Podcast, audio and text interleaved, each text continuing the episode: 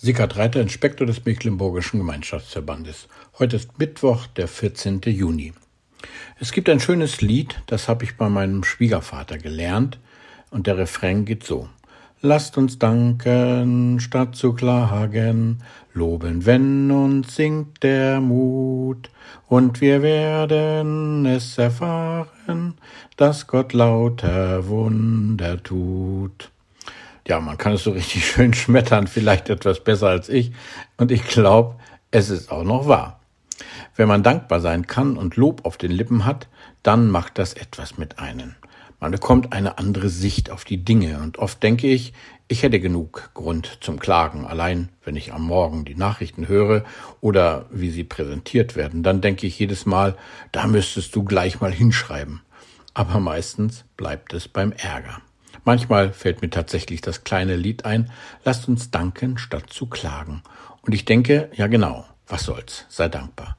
Gott hat alles in der Hand und an ihm geht nichts vorbei. Freu dich über das, was er dir alles schenkt. Und geht es dir nicht gut? Doch, sehr sogar. Na also, danke ihm. Ich glaube, Dankbarkeit und Lob müssen wir immer wieder neu lernen. Ich habe mich an eine kleine Begebenheit erinnert. Zwei unserer Enkelkinder waren bei uns. Sie waren damals fünf und drei. Ich bin mit ihnen in die Stadt gegangen zum Drogeriemarkt zu Rossmann. Sie kamen geduldig mit. Wir haben besorgt, was zu besorgen war. Dann gibt es dort einen Stand mit Zeitschriften, auch für Kinder mit irgendwelchen Kleinigkeiten drin, Sticker oder irgend so etwas.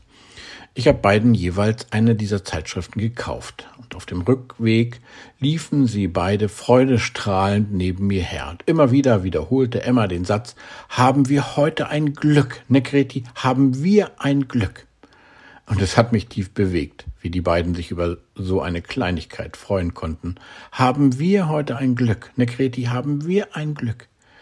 Ich habe die Geschichte schon manchmal erzählt, aber jedes Mal berührt sie mich neu sie sich freuen können, über einfache Dinge nicht aufrechnen, nicht bewerten, sondern sich freuen, loben, danken, begeistert sein.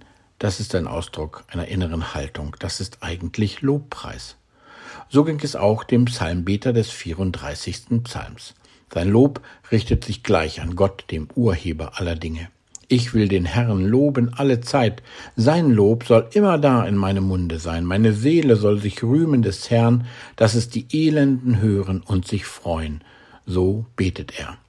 Was hat ihn begeistert? Was hat ihn dazu angeregt, so voller Dank und Lob zu sein? Erlösung, Errettung aus Furcht, Sorge und Not. Das hat er erlebt. Der Psalmbeter weiß, Gott hat mir geholfen. Ihn will er darum auch rühmen. Und das tut er mit Loben und mit Danken. Er hat alles, er hat Gottes Freundlichkeit erlebt.